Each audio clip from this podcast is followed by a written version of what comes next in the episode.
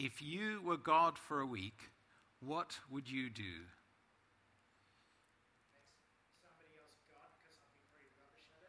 Tom would make somebody else God because he'd be pretty rubbish at it.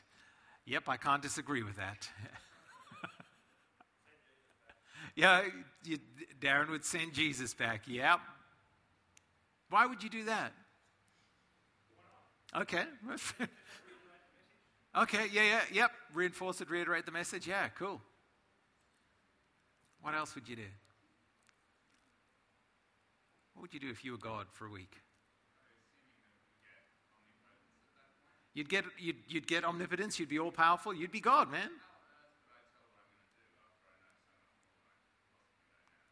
How could you know what you're going to do if you know more than you know now? Yep, yep. Let's not overthink that, but yes, that's a really good point, Tom. I know. I mean, it's, that's right. Hey, what would you do? Which says, it's interesting, most of us are very quick to think of things we do, which assumes that a certain level of arrogance that we know what we know better than God, yeah? What else might we do? Make all the children safe. Yeah. And isn't that a subcategory of the general end the suffering in the world? Actually, this morning uh, at the 10 a.m. service, we had a couple who's, you know, we won't name them, Richard and Fiona Arkell, um, who, where Fiona said, I'd end the refugee crisis. And Richard said, I'd make beer free. So um, I thought that was pretty good, really. You know, it shows who's the spiritual leader in their family. And uh, Richard's doing a fine job right there. Um, but every time I ask people this question, it doesn't take long for someone to come up with the idea that what we'd do is we'd end the suffering. Wouldn't you want to do that? I'd just put an end to it all. Now, uh, of course, the, the, problem with that is the problem Tom highlighted, and the, the problem is that implicit in that answer is the sense that God currently isn't doing a very good job of putting an end to the suffering. And if only we could be God, we'd do a much better job, right? Because it's quite clear that we've got to put an end to the suffering, and that should happen. And, and we just do it, right? But, well, yes, that's right. And I think if you've if, you've, if you thought that and you go, yep, make the children safe, solve the refugee crisis, put an end to suffering, those are really good things to want to do. But I want to suggest this evening that God is actually doing the very best job he can to do exactly that, given his nature and the way he's created the world. Shall I say that again? God is doing the very best job he can, given his nature and the nature of the world that he has created. Let's, let's think about this a little for a moment. Um, God, uh, God has created a world which He loves very, very, very, very, very much. And He's put us in it, whom He loves extraordinarily. So, because of His great love for us, that rules out one way to solve the problem of evil, doesn't it? You see, what is the easiest way to stop the suffering in the world? Start again, uh, to end the world, to eradicate all people, because isn't it true that the vast majority of suffering in the world is actually the result of human uh, actions and agency? People are the ones who cause the vast majority of the suffering. So, one answer could be let's just pull the plug, start again, end it all. And in fact, at the 10 a.m. service, and maybe it said something about their stage of life. That was the most common answer. What would I do? I'd end it all. I'm like, wow, it's a, it's a little depressing. Um, but I think it's because people are aware there's so much suffering in the world and it seems hopeless. So, one answer, end it. But God doesn't want to do that. Why? Because He loves us. He loves us enormously. Then God has another problem, though. Not only does He love us enormously, but he takes our free will, our capacity to choose, with the utmost seriousness. So God could override our will and make us all robots who never hurt anybody else. We could be like fully autonomous vehicles who are completely programmed never to inflict pain on anyone else, right? But actually, God doesn't want that because the way He's made us and the way He's made the world is that He takes your capacity to choose, to exercise will, as, as of the utmost significance because it's fundamental to who we are. So now, God can't override our will directly. He chooses not to do that. And He can't destroy us because He loves us. So, what's He going to do? It's a big problem, right? It's a big problem because we are loved and He gives us freedom, but we are really a mess. We choose to do awful things with this freedom. And so the problems of the world are very deep, and the problems are very deep within us. So, what are you going to do with that? I was reading uh, this morning an article in the Atlantic magazine.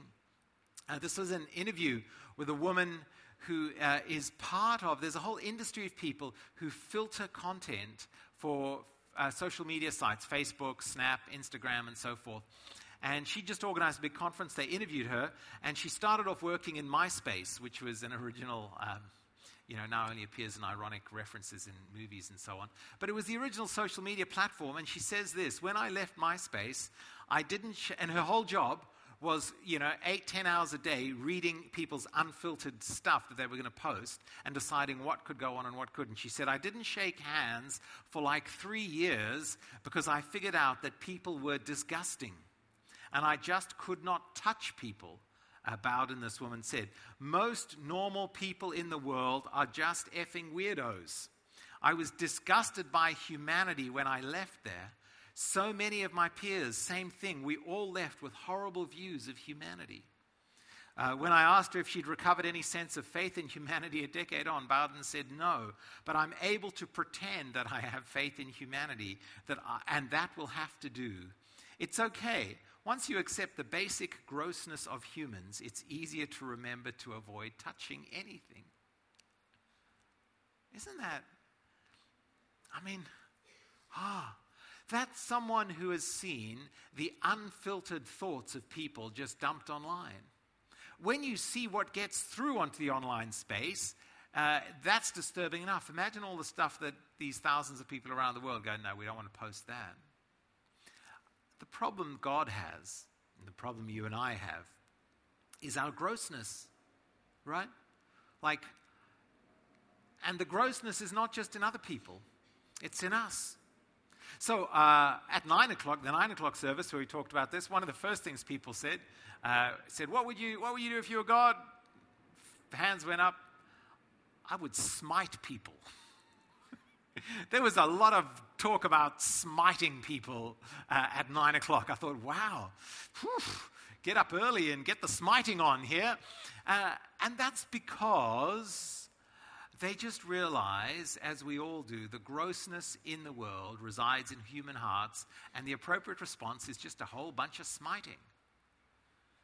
But of course, if everyone was smitten who was gross, there'd be no one alive, would there?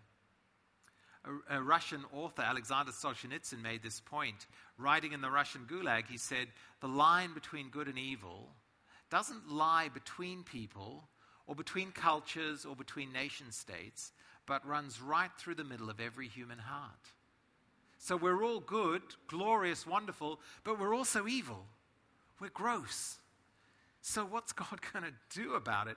I mean, one response is to um, not touch anyone or anything, right? like this lady. Once you see what it's like, and, and imagine what that would be like for God. Because um, not God isn't just looking through what we post on social media.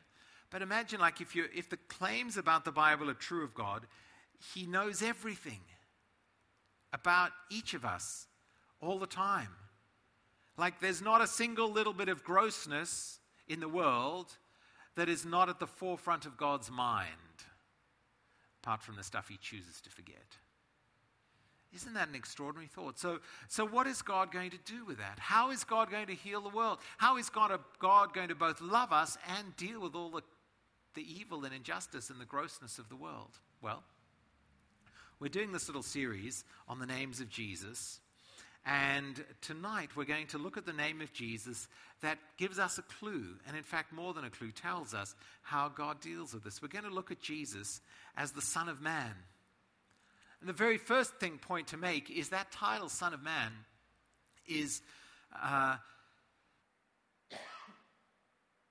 is the title that Jesus uses for himself, and the gospel writers use for Jesus more than any other title. And it's significant in a few ways. The first point is this the claim of the Bible is, and the claim of the gospel writers is, that this man, Jesus, is nothing other than God who has come into our humanity with, with the fullness of the human experience. So, Son of Man is his favorite title because it says, I'm here as a full human. I'm not some superhero just pretending to have a human experience. He's the son of Adam. He's earthy, he's human, he's fully in every single way the same as us. And the first critical point that makes is that in God's plan to deal with our grossness, He's happy to touch us. And in fact, more than touch us, He's happy to come into our world and fully embrace everything that it means to be human.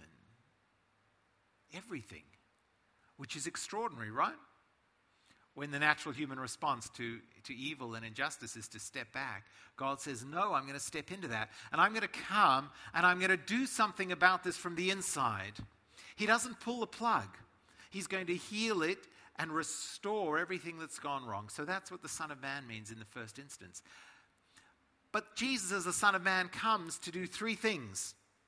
He comes, firstly, as we see in this passage in Mark 2, he comes, and as the Son of Man, he comes to deal with our grossness. It's the first, first thing he's got to do, right? And there's this really interesting story at the start of the gospel. Uh, Jesus in Capernaum, and uh, there's a crowd of people all around his house, and um, some men are desperate to get their paralyzed friend to see Jesus, so they climb on top of the roof. It's a Middle Eastern house, flat roofs, and so they dig the way through the roof. And I've often thought to myself, like, who paid for, to fix that up? Was that like an insurance job? Well, you know, it's just these guys just dug a hole in my roof. Well, who's going to pay? Or maybe Jesus on his way out just went, take up your mats and walk, sand, Leviosa, roof. I don't know. No, he didn't do that sort of stuff. But what, anyway, an aside. These guys lower this man in, and what does Jesus do? Well, he sees their faith and he says, Son, your sins are forgiven your grossness. Uh, the other way to describe grossness is a, a, great contemporary definition of sin by a guy called Francis Spufford, who's written a really interesting book on Christianity. He's an, he's an academic from the UK. And he defines sin as this, because sin is, oh, what is sin? Oh, it's grossness, but it's also, he says, sin is the human propensity to F up. He, he doesn't abbreviate it, he gives us the full four letter word, which, you know, the human propensity to F up. That's us. In every way, in every shape, you give us the opportunity, give us long enough, we're going to F things up, right? That's sin. And it's gross. There's a grossness to our lives. Now, because of that, Jesus comes, and the first thing he says to this guy is, Your sins are forgiven. Your grossness, your propensity to really stuff things up, and of course, the leaders around him said, Hang on, this is blasphemy. Who can forgive sins but God alone? And of course, that's the whole point. Only God is powerful enough to actually deal with what's going on in our hearts. That's it. The Son of Man, fully human, also has the authority and the power of God to do what only God can do, which is to deal with the human heart. How so? Well, uh, immediately Jesus knew in his spirit what they were thinking in their hearts. He knew that they didn't get it. This is confusing, right? So uh, he says, which is easier to, easier to say to this paralyzed man, Your sins are forgiven, or to say, Get up, uh, take your mat, and walk? But I want you to know that the Son of Man has authority on earth to forgive sins. So he said to the man, I tell you, get up, take your mat, and go home. He got up, took his mat, walked out in full view of them all. This amazed everyone, and they praised God, saying, We've never seen anything like it. The Son of Man can deal with what is at the heart of everything that has gone wrong in this world your heart, my heart. That's what he's come to do. So I want to ask you uh, this Christmas, what is your strategy for finding forgiveness? What is your strategy for dealing with your grossness?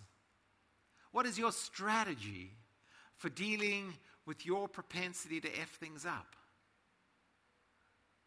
So, it's time we go from Christmas into New Year's, and mm, one strategy we often adopt is to say, oh, we can be better. New Year's resolutions, self improvement, release the unlimited potential inside of you as you embrace a new diet and a new cleanse and a new detox and you do goal setting and journaling and Pilates and yoga, and that's all on day one.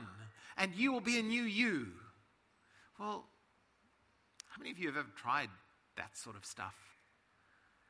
I have. I'm a complete junkie for self improvement, right? You, would, you wouldn't guess. You wouldn't, you wouldn't have a clue looking at me. But I am. It's just an example to see how little it works. Um, what you discover is all that stuff really just deals with epiphenomena, with surface stuff.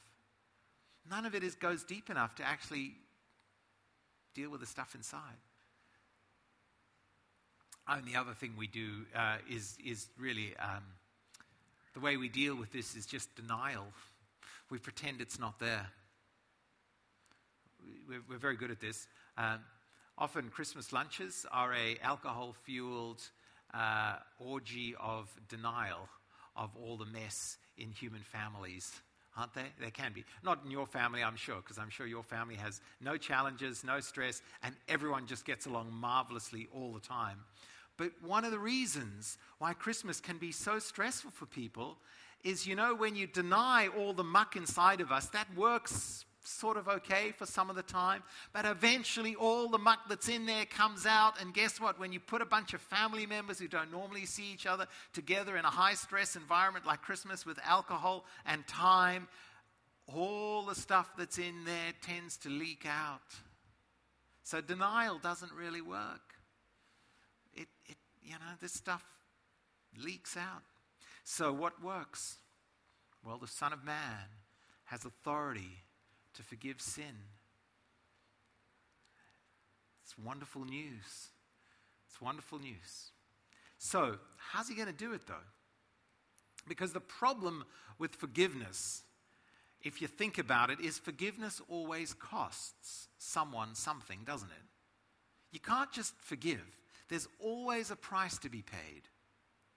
Uh, I'll give you a trivial example. Imagine uh, you invited me around for your Christmas lunch and, uh, and I accepted because it was better than my Christmas lunch, you know, because I could just see your family rather than mine, and that could be better, right? I don't know. So come for lunch, and uh, you bring out at lunch your great great great grandmother's uh, beautiful, antique, exquisite, super expensive, only used once a year crystal wine glasses, and they're they're they're you know magnificent and super expensive and super precious.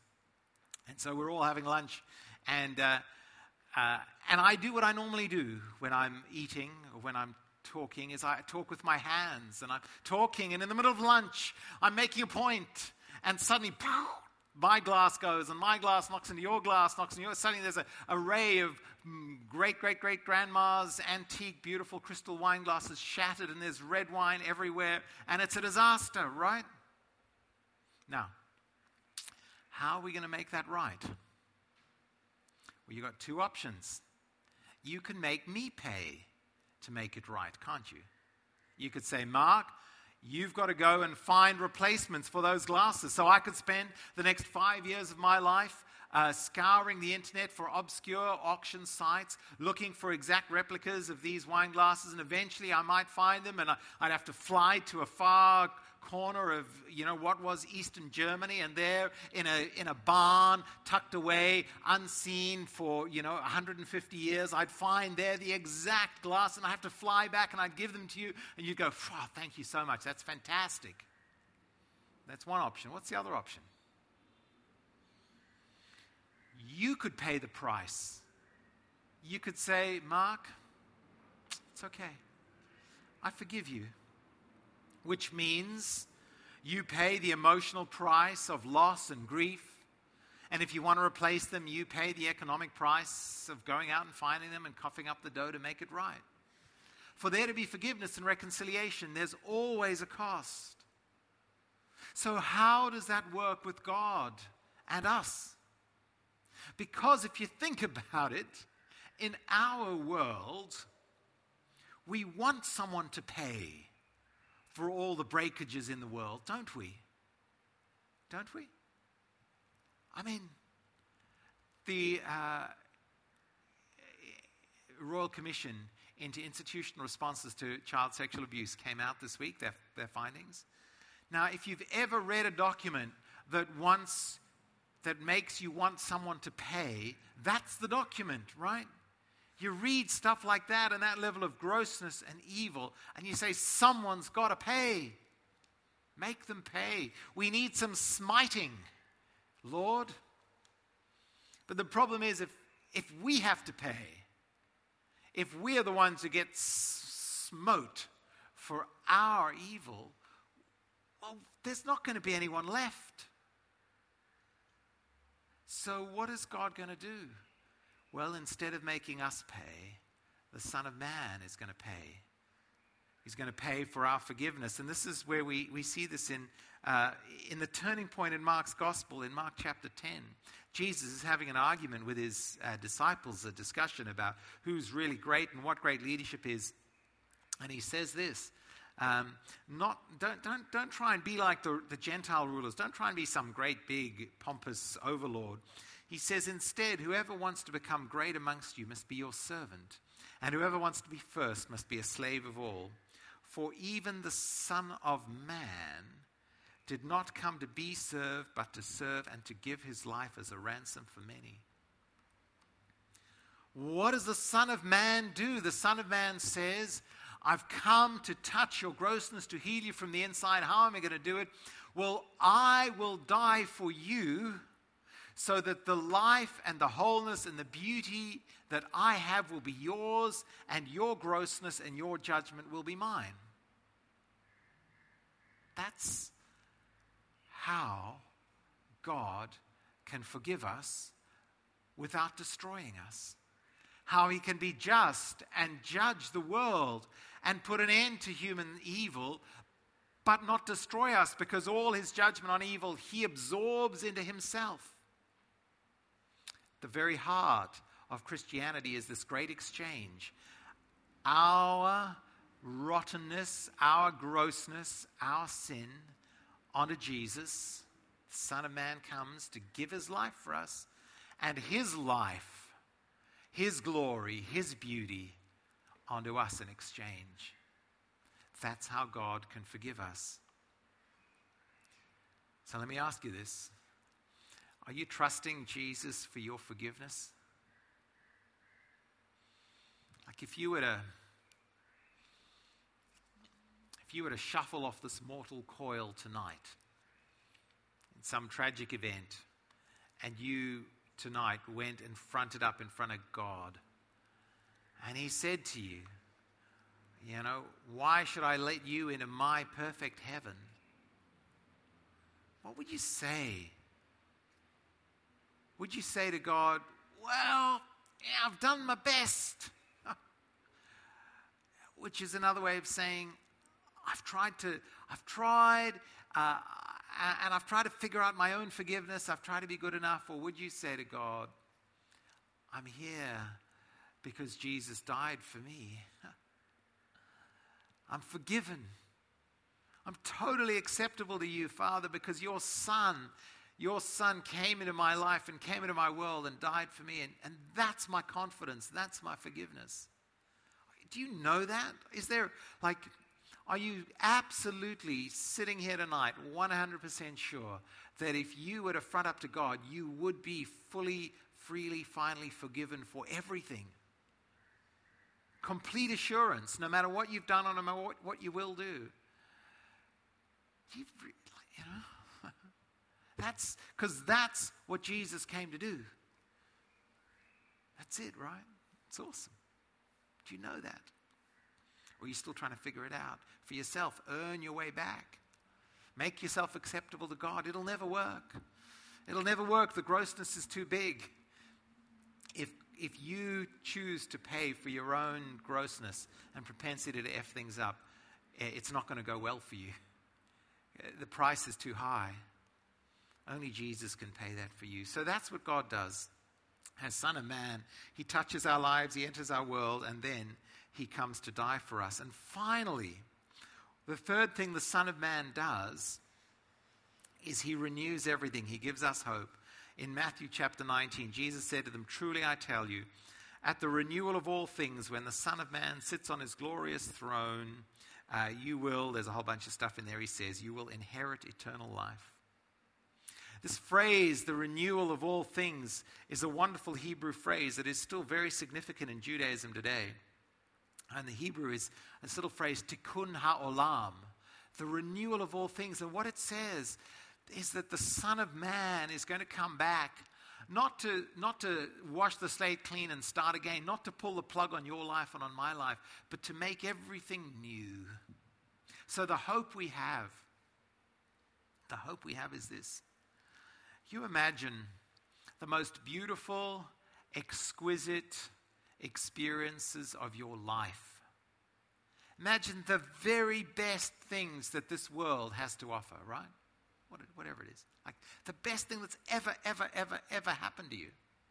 Now imagine that extended out in your experience for uh, forever and magnified in intensity so that it gets more and more and more wonderful.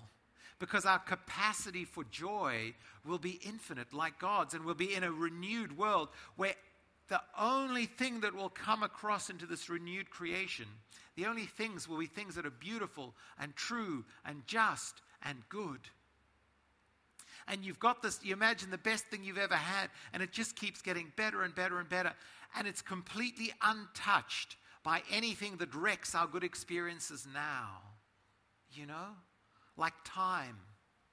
Here's the problem with every good experience, this side of the tikkun ha'olam, of the renewal of all things. The problem is even the very best things are gone like that. You blink and a decade of your life is gone. You blink again and it's almost all done. So the renewal of all things means that the beauty and the truth and the justice and the experiences are untouched by time. They're untouched by selfishness. They're untouched by loss. They're untouched by grief. It's just everything that is wonderful forever and raised to the next level with nothing to diminish or detract. And the Son of Man has come to give us that hope and to bring us into that world. Isn't that great? That's a world worth living for, right? That's a future that is worth giving your life to.